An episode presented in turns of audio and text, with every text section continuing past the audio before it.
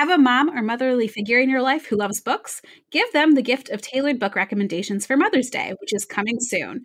When you do, your mom can tell TBR about their reading likes and dislikes and what they're looking for, and then sit back while their bibliologist handpicks recommendations just for them. TBR offers plans to receive hardcover books in the mail or recommendations by email. Gifts start at only $16, so there's a gift option for every budget. TBR subscribers are matched with bibliologists based on their requests. So if mom loves thrillers, wants to read more romance, is looking for poetry by writers of color, or maybe some space opera, we've got someone who knows just what to recommend so you don't have to guess. Our bibliologists also check your mom's Goodreads account if she has one, saving you from gifting a book that's already been read. Plus, gifts can be scheduled so you won't miss Mother's Day this year. Go to mytbr.co to give your mom the gift of tailored book recommendations. That's mytbr.co.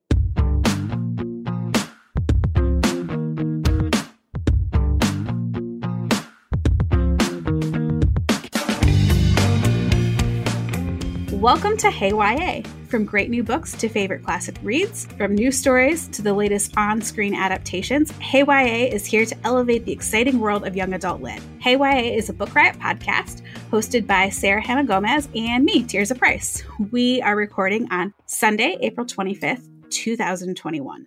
And I said 2021 like it was like 2001, but really I usually say 2021. I don't know. I was just like in that reader mode where I was like, yes, we are recording on this day. Anywho. Right. I still can't get over that, like, that is the year that it is in reality. I know. Like, it's still, it looks weird every time. I think of like 20 years ago being like the 1980s. So when I am reminded that 20 years ago was like actually middle school. Like, yeah, the year 2000, it blows my mind a little bit. Y2K.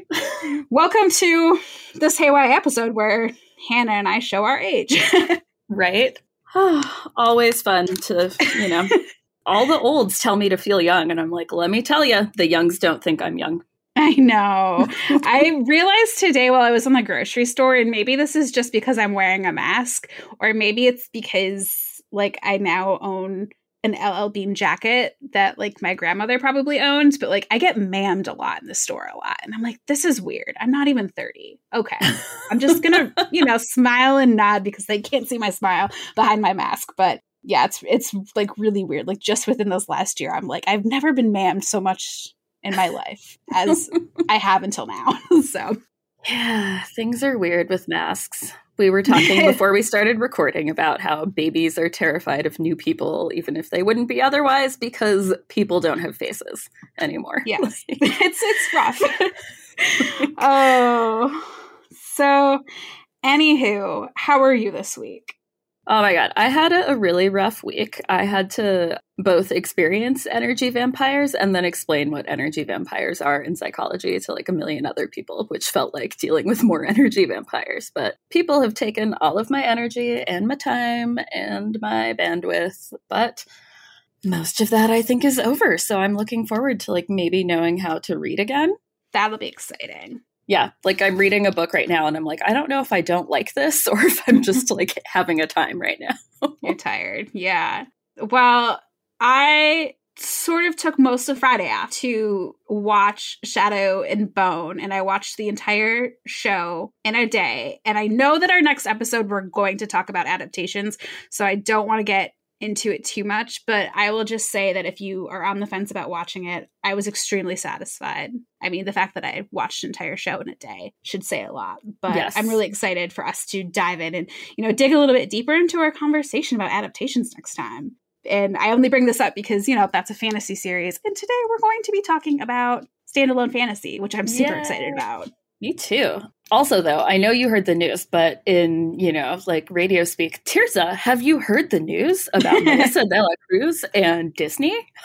yes, that was really cool. So, in case you haven't heard the news, Melissa de la Cruz is getting her own publishing imprint. There was a Publishers Weekly article that ran, um, I think, about a week ago, and it announced like a bunch of new and exciting things for Disney publishing. But that I think was like the most exciting bit of news. It was kind of buried halfway down the article. Yeah, when you put that link, I was like, oh, she must have put the wrong link because I remember that news, but this is not the right article. And then I started scrolling and was like, that's right, because there are seven news items or so. There's in a this lot. one article. And it's wild because Disney Hyperion had a big kind of upset earlier earlier this pandemic, I think, where they were like, we're not really going to do books anymore, except for like IP specifically related to Disney, which is weird because they still don't have like a specific deal with like Disney ABC TV group where like you still have to do all kinds of optioning and stuff. It's not like a first look deal, which is weird because it's all Disney, but this is why monopolies and capitalism are bad. But yeah, so it's like they got rid of all of their books and like reassigned them and then came up with new names for imprints and like started acquiring again, but like didn't reacquire Yeah. their books or something. Nothing makes sense, basically. But this is cool news. It is cool news. I think it's going to be interesting to see how it shakes out long term. Um, the other bit of news in this is that Melissa De La Cruz's Blue Bloods um, series, which is her vampire YA series, which was like publishing when we were in high school, is getting a reissue, reprint. And so those will be like relaunching and that will help kick off her imprint. I think though that Melissa De La Cruz is like one of the most underrated prolific authors of YA. Like she has just put out so many books in so many genres from children's to adult, but like mostly in YA. Um, so this is just like I think a very smart move because I think she really knows her stuff. So I'll be curious to see what comes out of her imprint. Yeah, I remember when I was in middle school, I guess, reading her like adult novel, Cat's Meow, which may have been her first book ever. And then the Au Pairs series, which was like kind of like right in that, like, I guess in the early days where it was still 17th Street Productions and not Alloy, or maybe right when it was switching or merging or whatever. But yeah, I was like, so I've watched her entire career and just been like, holy cow, how does this woman like do so much? So it makes perfect sense to give her an imprint because like Yeah. she's productive as hell. Yes, she is. So I yeah, we'll be anxiously watching that to see what comes of it. Yes. Also, Victoria Jamieson in this new Disney Hyperion like 2.0 is doing a book called Operation Parent Trap because they're doing Disney remixes of live action and I'm dying at this news. Because Oh my gosh, yeah. I'm assuming it's the Hayley Mills like Parent Trap that they're going to be thinking or I'm hoping that. I don't even know, but We don't know yet, but it's. I, yeah. I think it's what that's what's really going to be interesting about this whole Disney stuff is like seeing how they kind of um, reinterpret and mine like all of their you know vast catalog of existing properties to new books. Like it's going to be really cool. Yes, yes. So excited. Ugh, everything. Give me all the things, except don't send them to me as ebooks or I won't read them. I'm just like done. Ocularly, I am done with ebooks. But yeah. Oh, so let's talk about high fantasy specifically, because I know this is an area you are more comfortable than I am. So I've been trying to stretch myself. Since you know more about it, how would you actually define it? Oh my gosh. So, fantasy is obviously a huge, broad genre. There's a lot of subgenres within fantasy. You know, there's historical fantasy, there's, you know, I would even say fabulism and paranormal and urban fantasy. Uh, we decided to kind of focus in on high fantasy just because I think that high fantasy is just really exciting. And at least in the last I don't know, 10 years or so, it seems like it's really boomed in YA. And so high fantasy, and this is how I would define it. People can, you know, feel free to argue with me or, or quibble with me on this. But in my mind, high fantasy is like set in a world that is not the real world. And it is, you know, just completely imagined. And it usually has some kind of magic system that has its own rules and has its own setup. And one of the reasons I think we were really excited about this topic is because obviously high fantasy and YA has been around forever, but it's only been like really within the last couple of years that I've seen a lot more high fantasy standalone novels, which as I get older, I really appreciate because I do not read as many series as I did when I was a teen. And I that frustrates me because I love series. I love a good, long, thick fantasy series. But I have found that as I get busier with work and reading for Book Riot, I have less space in my life to do like those, you know, long fantasy series. So when I get a standalone fantasy, I get really excited because it like, you know, scratches that itch for a nice high fantasy, super involved world. Usually these books are nice and thick. Love it but it's also like, oh, I only have to read one book, thank goodness. so, um, which is not to say that we don't love series. I know that we both want to do an episode on fantasy series later down the line, but uh, we are just going to focus on some standalones today. Yes, I say probably every episode that I don't like series because I don't like having to remember like what happened 15 months ago when I last read it. But yeah. Yeah, it's funny too cuz like high fantasy, it's one of those I forget it was like some Supreme Court justice who was like talking about the difference between porn and erotica and was like, I know it when I see it. And I feel like high fantasy is that one when you're like, Lord of the Rings, like, but I know it when I see it. Yeah.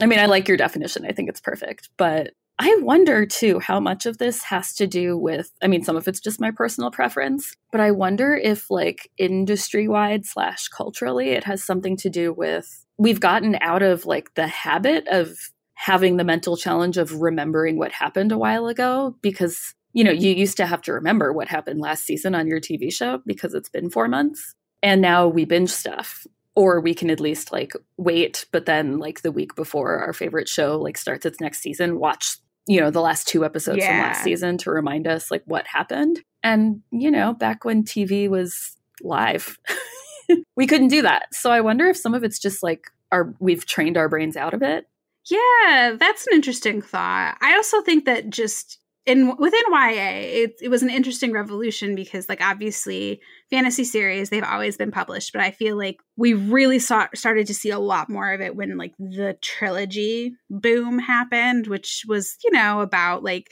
late two thousands, early like two thousand tens. Um, was when it really was just like everything was a trilogy, even when it didn't necessarily need to be.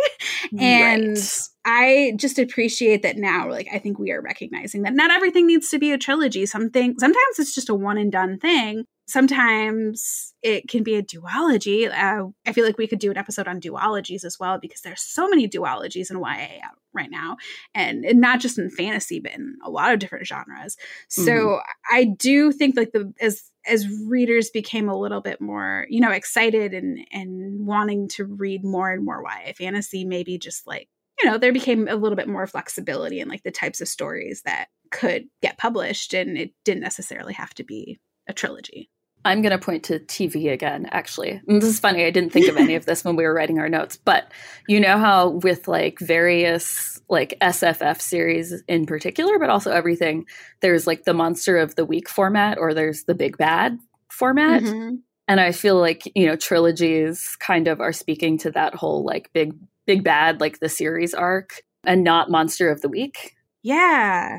So I wonder if yeah, I guess just uh, you know, and it was it's probably a chicken and an egg thing, but I feel like maybe those are related. Like, and that probably also has to do with the advent of streaming and before that TiVo, which like I'm definitely dating myself now with TiVo, but like yeah, you know, like just we we absorb stories differently now. Yeah, and I think that there are just so many great fantasy stories out there that like you know, they can be like, okay, it's just one book. It's just like one sort of adventure and one big confrontation. It doesn't need to be drawn out across multiple books. And people are like, yeah, cool, let's go. So I, I just think it's really, it's exciting. And yeah. I don't think that we could have necessarily done an episode like this a couple of years ago because so many of the books that we're going to talk about are on the newer side. Yeah, agree, definitely. Cuz yeah, and some of them too like as, you know, we're both writers too, and I feel like you know, a few years ago if I had written a standalone fantasy and they were like no, it has to be a trilogy, it you know how some books read like someone just pressed print at two yeah. random spots to make it a trilogy. You're like, this yeah. is clearly the author was like out of ideas or bored or frustrated. Like, you should have just let them write the one story they yeah. wrote and it's i think it's publishing you know there was mm-hmm. you know trilogies were doing really well and people wanted everything to be a trilogy or like you could only get away with a standalone fantasy if it was set in the like the same world that you'd already written a series in so yes yeah i just I think especially, you know, and I'm going to talk about this too when we get into our books, but especially fairy tale retellings are really great as standalone fantasies. Agree. Because they don't need to be drawn out. Like some of them are, and, and that's cool, but like you can just have like a really fantastic three to 500 page fantasy fairy tale retelling and that's that's really all you you know need for that. So i just yeah i think it's really cool. And i'm so excited that we get to talk about a bunch of books that we love. Me too. So i'll hit our first sponsor and then we can dig in so today's episode is sponsored by lycanthropy and other chronic illnesses by Kristen O'Neal published by quirk books Teen Wolf meets Emergency Contact. Wow, that is that's a great wow. In this hilarious and heartwarming debut YA novel about friendship and living with chronic illness. Priya worked hard to pursue her pre med dreams until a diagnosis of chronic Lyme disease sends her back home. Thankfully, she has her online BFF, Bridget, and oof, ouch, my bones, a virtual chronic illness support group. I need to join that. But when Bridget disappears, Priya drives to check on her and finds a horrifying creature shut in the basement. Confronted with the unexplainable, Priya comes to the impossible truth. The creature is a werewolf, and that werewolf is Bridget. So thank you to Quirk Books. That sounds really cool. that yeah, that book was on my radar, but now it's like way on the top of my radar. That's amazing. Yeah, I saw the title and was like, this can be really gimmicky or terrible or really great. And it sounds really great. So, yeah. yes. So I'm super excited. I feel like when, you know, we first like I think we both kind of proposed this idea to each other, but I was sitting there like, oh my God, but I don't even know like what standalone fantasies exist. So I better get to work. And then while I was kind of making a list, I was like, oh, dude, Robin McKinley is like the, oh, yeah. the classic fantasy standalone, like very, you know, thick books, most of them. And, you know, some of them are fairy tale retellings, some are just original stories. But I feel like if we go back to like our early adolescence and adolescence, Robin McKinley is like the person who comes to mind as a like just I wrote a book and it's a story and then the story ended and that was my book. like yes. Like I love Sunshine. It's my favorite vampire novel of all time. I would love if she wrote a sequel, but she's very famously been like, "No, there will not be a sequel." And I'm like, "Why do you have to break my heart like that, Robin?" But okay, I guess I will accept this. right? Yeah, and I still have such good memories of Beauty. That's I think the first Robin McKinley I ever read. Yeah. She's very famous for, yeah, just like writing one absolutely like brilliant book set in an amazing world that you just like want five more books of. But she's like, no, that's it. Right. Like, and respect, Robin, respect. Right. yeah. So I guess my first mention is all of Robin McKinley, partly to remind myself that I need to go back and revisit more of them. But, you know, I think beauty is great. So beauty is great. Yeah. It's probably been you know 15 years since i read it but i remember that book very well. Right. So yeah what do you have? So i'm gonna talk about two books by the same author because oh my gosh i love them so much. Um, they are Melissa Bashardoust's girl serpent thorn which is her latest came out last year and girls made of snow and glass. And they are both retellings. Girls made of snow and glass is a retelling of snow white and it is literally the best snow white retelling i've ever read. It is from the point of view of Lynette, who is like the Snow White character, and then her stepmother Mina, who is, of course, the evil stepmother character. But what's really amazing about this is you get chapters, it's a dual point of view book. So you get chapters in both of their perspectives.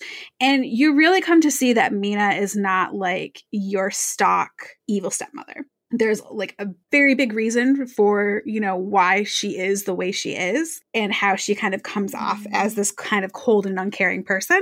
And it is just a really fantastic tale set in an imaginary kingdom where, you know, half the kingdom is locked in snow and ice and it's part of a curse and the other half is is not.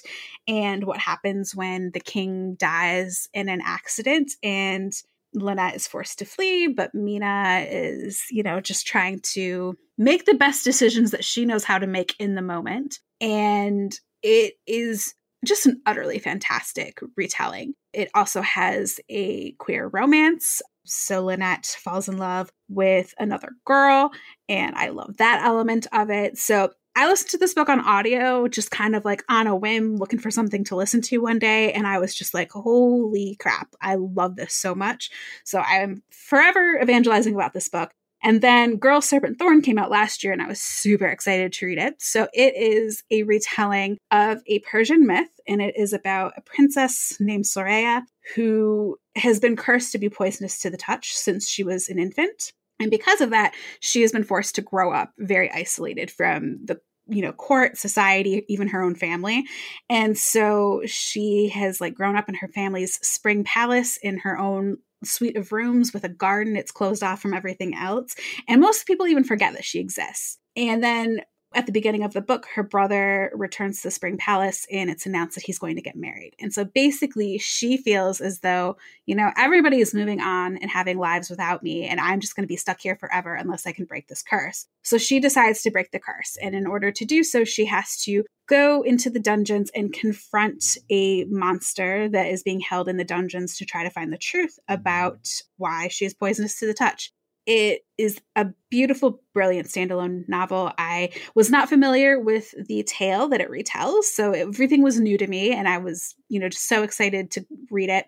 There's an it's another LGBTQ fantasy, and the romance aspects were just done so well. The world building, the line level writing, everything. So suffice to say, I'm definitely a Melissa Bashardoust fangirl at this point. Like, I will read anything that she puts out. So those are her two standalone fantasy novels that I just can't recommend enough. Those sound both really good. I feel like we could also have pointed out that high fantasy is the basis for pretty much all of those memes that are like your YA book title is you know, yes. like where you're picking from a column. And then yeah, I'm like all of these books sound good and then I'm like I don't remember which book is which cuz it's all just like the blah blah blah blah blah blah. Yes. Yeah. Girls Made of Glass and Snow definitely like it probably took me a while to like nail that title down in my head because there are so many titles like that.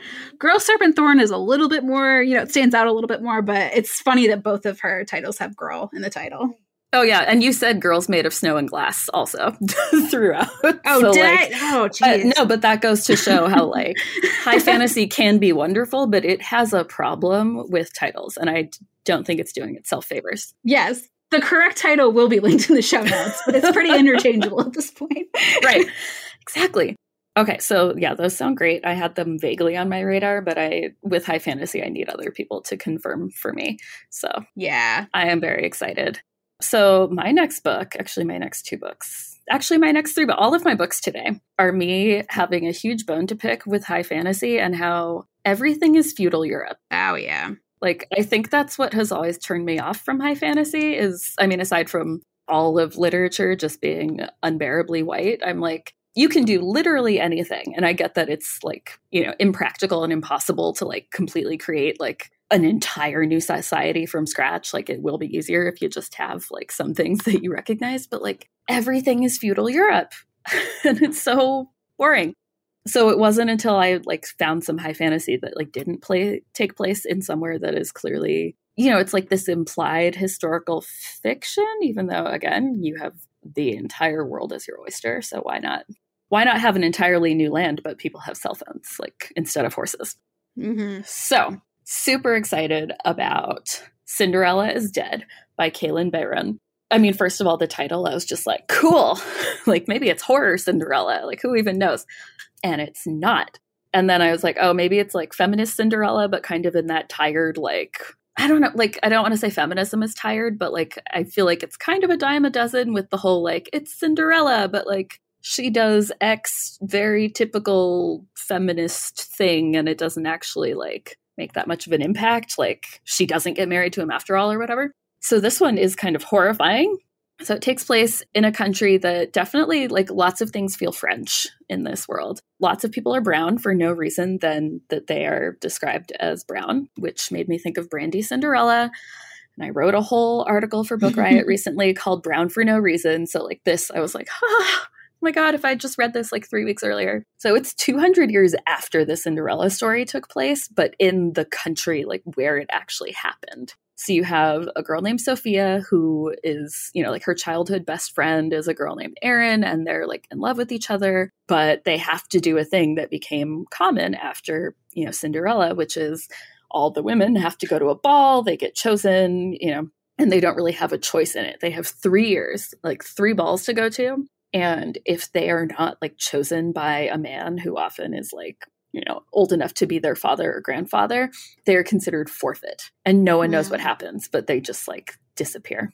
So she's like, well, I don't want to marry a dude at all. And also, like, F this, I'm 16. But her girlfriend is like, I can't, you know, I can't push the envelope. Like, I love you too, but like, I am, I don't feel safe like trying to do that. I'm going to just suck it up and like marry a dude. So they go to the ball, and then like a bunch of stuff happens, and Sophia ends up making a run for it. And now she is like an outlaw and she runs into someone who turns out to be, you know, like the descendant of one of Cinderella's evil stepsisters and starts to find out all of these things that like were not true and how this, you know, was totally like twisted by, you know, sort of what today would be like the media and tabloids and stuff. And so they like go on this quest to see if they can find a way out of the country or like just figure stuff out. But it is, it's so, so cool it reminded me a lot of The Secret of Dreadwillow Carse, which is another Brown for No Reason book, but middle grade that I really love. But yeah, it's really like there are a few things I saw coming, but I was so happy with the way that they were done that I was like, this is an underused trope, so I don't even care if it's a trope. And yeah, I just thought it was it was a really nice take on lots of tropey things. So highly recommend Cinderella is Dead by Kalynn Bayron, and I'm excited to read her next book. Yes, I still have not read Cinderella is Dead. It's on my TBR forever. I still need to get a copy, but I love the cover, and I have an arc of her new one, which looks really exciting too. So, on your point about how a lot of YA fantasy is based off of feudal Europe, like totally agree, but I'm gonna shout out some books that aren't. Um, so Melinda Lo's Ash and Huntress, which are just, you know, two absolutely amazing fantasy books. And I just have a lot of respect for Melinda Lo. These were her first two novels. They came out in, I believe, 2009 and 2011, respectively. And I mean, Melinda really sort of broke a barrier for queer fantasy in YA, um, which, you know, I'm forever grateful for because we've gotten so many amazing queer fantasy since then. And I think she really was like one of the first. So, Ash is her debut novel, and it is a lesbian Cinderella story. And the worlds are, you know, definitely based off of, you know, China and like history and culture in a really, really interesting way. I love Ash because it reads a lot like a classic fairy tale, but it has like I don't know, it has sort of like this almost mournful tone to it because it is a grief story as well. But it's just so beautifully written and it's kind of about you know finding yourself in a dark place but then also fighting your way out of that dark place mm-hmm. so it is a retelling of cinderella i will leave you with that um, huntress is set in the same world but a couple hundred years earlier and it is the story of two girls who have sort of been seen and foretold as having to travel to the far north to confront a queen who they believe their magic is kind of throwing off the balance of the natural world. And so they have to travel together. They don't really know each other um, from the beginning of the book or before the beginning of the book. So they are getting to know each other as they're going along, and it's a very dangerous trip and they start to fall in love with one another but um, you know it's only been foretold that like one of them's going to make it. So obviously that that adds some stakes to the damper of the story. Um, but i really love them both. I think that they are just like absolute fantastic fantasy and you know they both are available in um, 10th anniversary editions that you should definitely check out. The covers really haven't changed too much other than just getting a little bit of an update, but they're beautiful, beautiful books. So, highly recommend Melinda Lo's first two fantasy novels. Oh, I didn't know they did a Huntress like special edition. I remember her talking about the Ash one, but it just came out this month, and I don't feel like it got a lot of attention, but yeah, it just came out this April. Oh, okay. Yeah, I remember like it's I haven't read those since pretty much they came out, but I remember reading her blog a long time ago and she was like, you know, something about like, you know, people are happy that I've written, you know, like these um, lesbian romances, but also they're not because this world just doesn't have gay and straight. Like there's no such thing. Oh yeah. And I was and I'm still stuck on that. Like it's really cool. And that's another thing where I'm like, oh my God, it's like so tired when we just see feudal Europe and like the same gender things over and over. Like, you know, the girl's father has to marry her off and whatever. And I was like, that's so neat. Like, yeah. There's no such thing as gay because everyone just like is a person and likes whoever they like.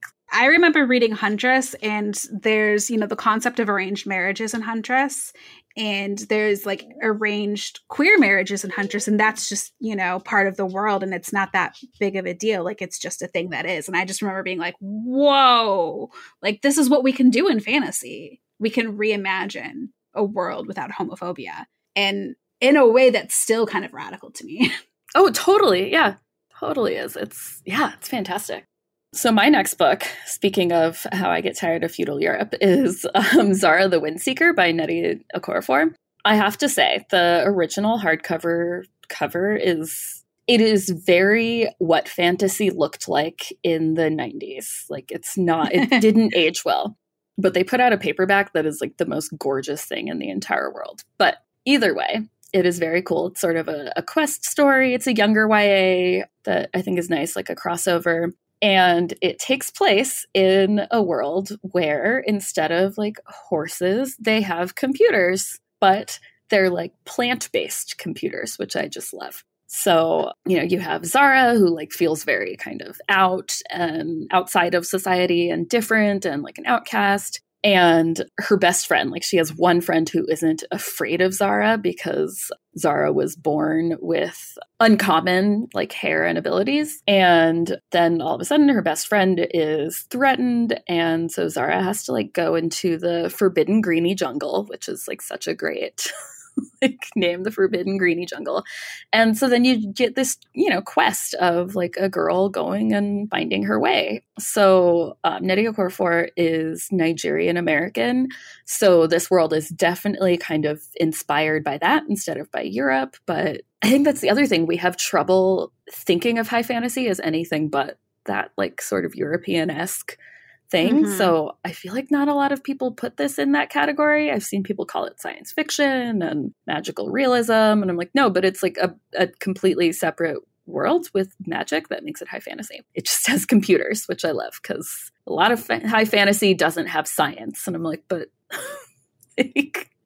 so a flora computer and a quest in a you know scary jungle and it's wonderful so awesome yeah and she's just a great author in general. I mean, she writes for, you know, kids, teens, and adults and does science fiction and fantasy. Like just if you don't know Nnedi Okorafor, like you just you're wrong and you need to get on that.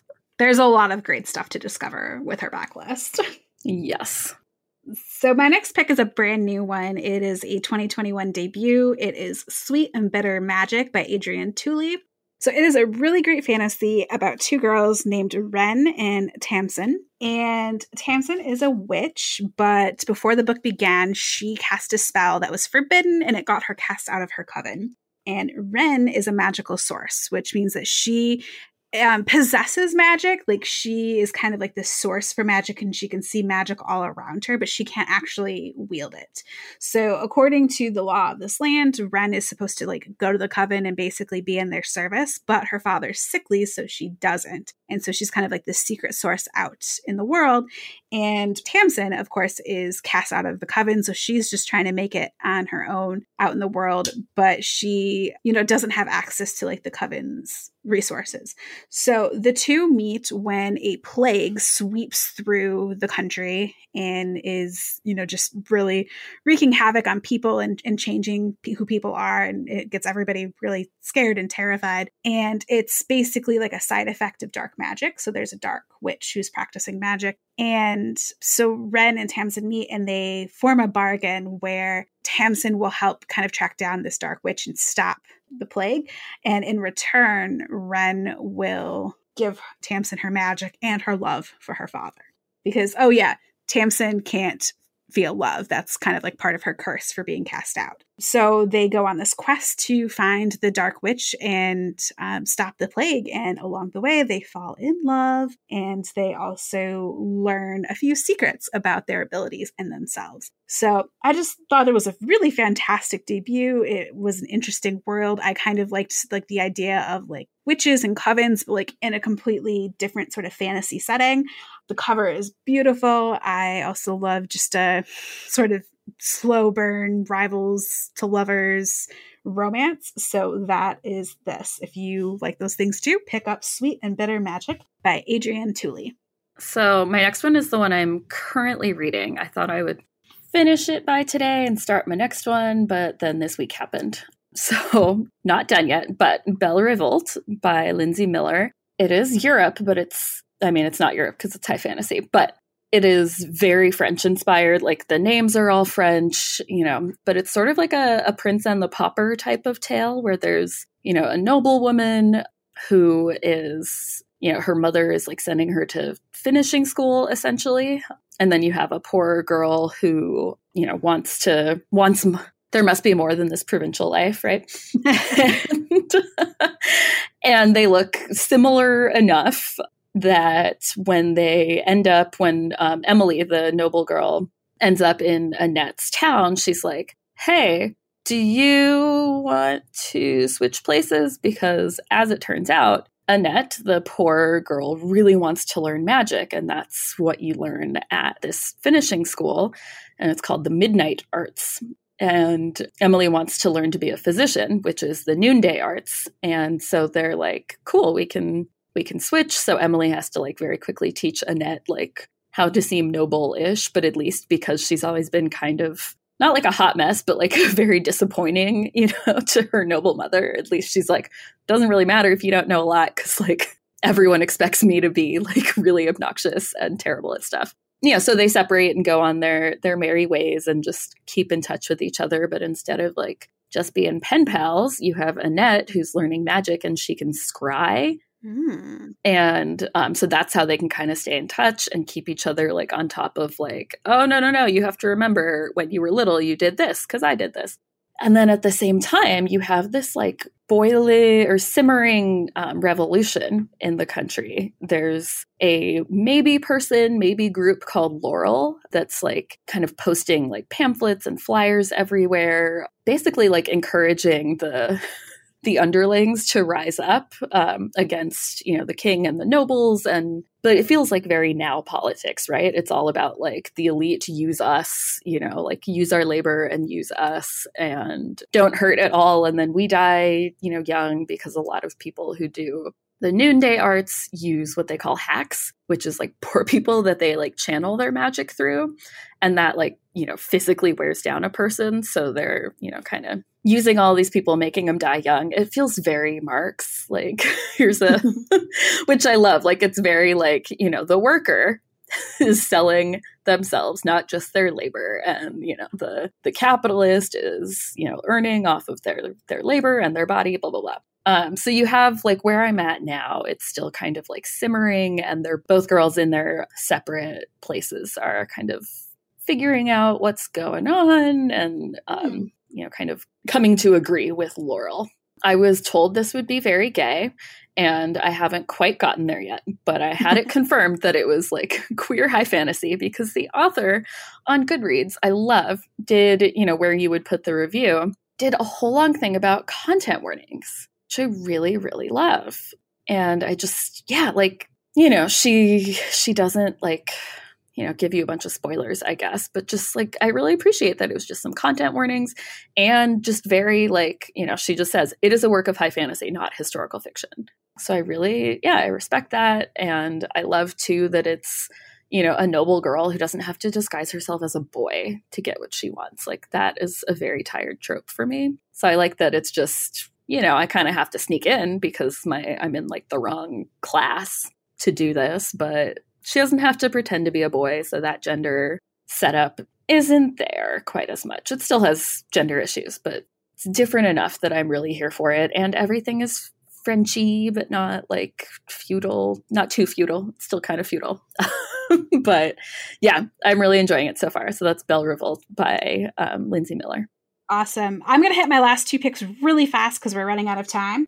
Oh, snap. Yes, we are.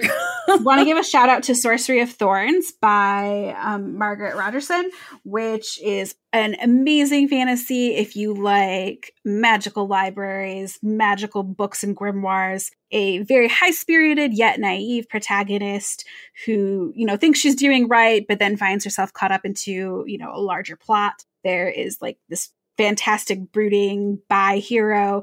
There is a sly demon servant who stole my heart.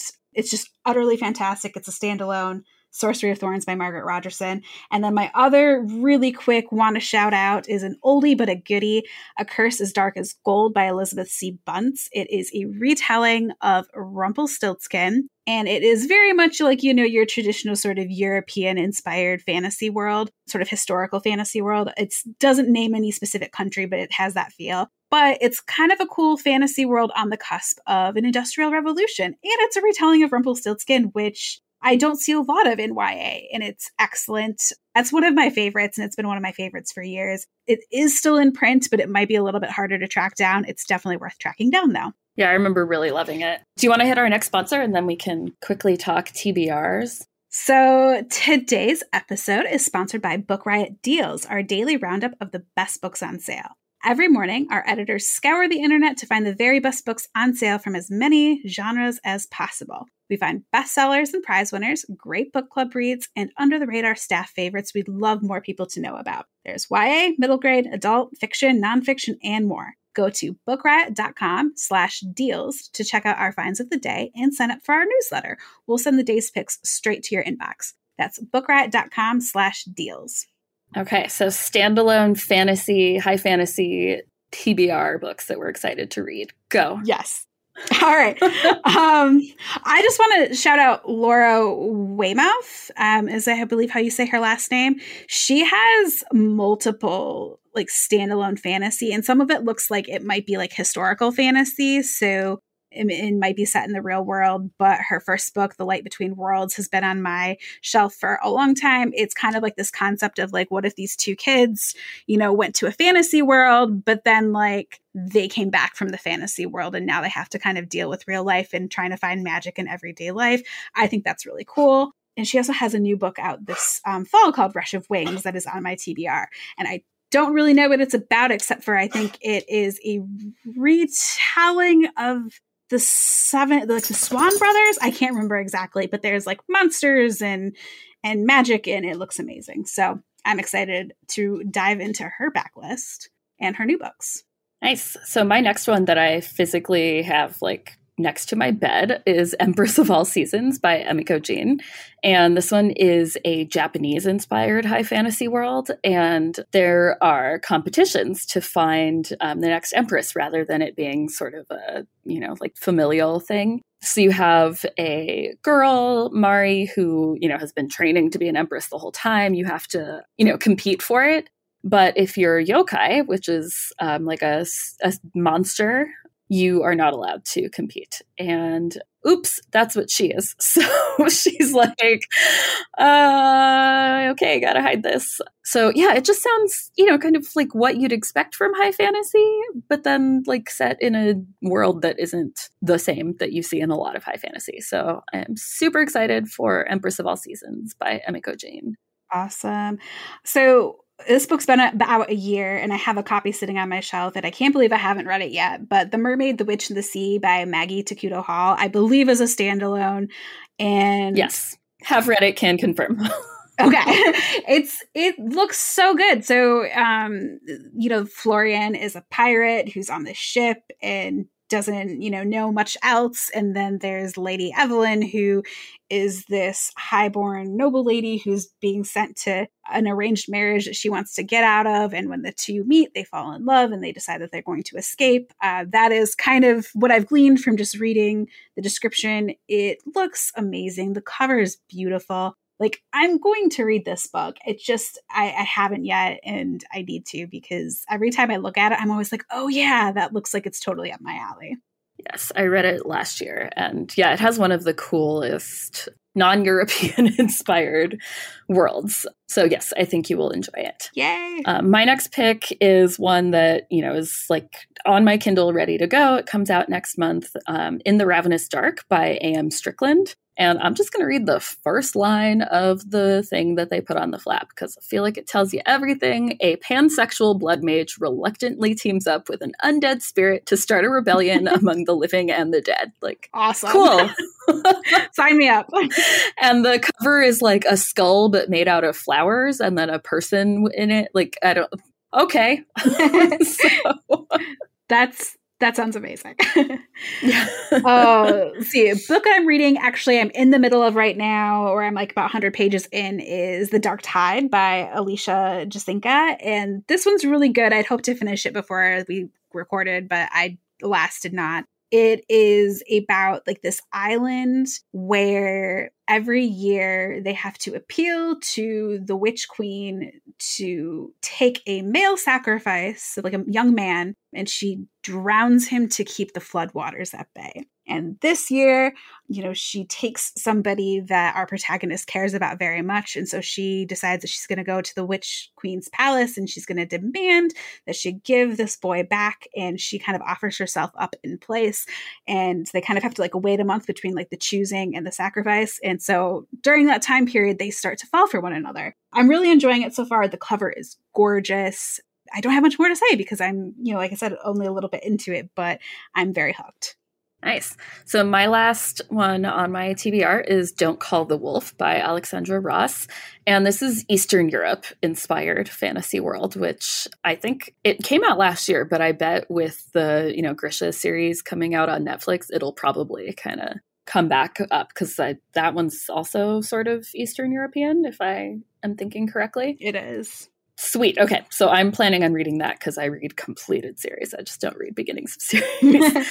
um, but this one has a dragon, which I think I've said before is like the least dragons and angels are the least interesting like supernatural things to me but this sounds so cool. And i successfully read a dragon book earlier this year so i'm going to give this one a try. You know you have queen who ends up um, you know meeting a survivor of you know like kind of a i guess some kind of destruction or war um, and is the only person left from his group of dragon slayers and yeah, so, you know, it's kind of like two unlikely partners going off and and adventuring. So it was like, yeah, okay. I, will take it. I might be into this. and then you have one more, I think, right? My last one, and I'm pretty sure it's a standalone. I was not able to find confirmation, but it is Axie Oh's, The Girl Who Fell Beneath the Sea, and it's being pitched as a feminist retelling of the classic Korean folktale, The Tale of Shim Jeong. So it looks really good. It is also another sort of like watery adventure because you have, you know, just like a seaside town and, you know, somebody who has to be sacrificed to the water it looks like. So i'm i'm really excited. It's also being like pitched as something that is perfect for people who like Wintersong and miyazaki's um, spirited away. So i also think that the cover is absolutely gorgeous. So like i would pick it up based on that alone. But yeah the girl beneath the sea by axio it's not out until february 2022 so sorry to tease you with a book that's so far away but it is on my radar and i think it should probably be on a lot of people's radars Yes, excuse me while I go type that in. but um, I will wait because our amazing audio editor, Jen Zink, is always telling me to stop typing while we're recording. But thank you, Jen, for always being understanding about my typing and nose blowing. Uh, that is it for us this week. So thanks again to our sponsors. Please rate and review us on Apple Podcasts or share your thoughts with us on social media or wherever else you listen to podcasts be sure to visit bookriot.com for even more YA coverage, including our What's Up in YA newsletter, and check out our premium insiders program for new release indexes, extra podcasts, including Read Harder, hosted by yours truly and Tirzah again. So if you can't get enough of us, join Insiders and even more goodies. Um, you can find me on Twitter and Instagram as SHG McLicious. And Tirzah? And you can find me on Twitter and Instagram as at Tirzah Price. That's T I R Z A H P R I C E. Cool. We will talk to you all again in two weeks. Yeah, happy reading. Happy reading.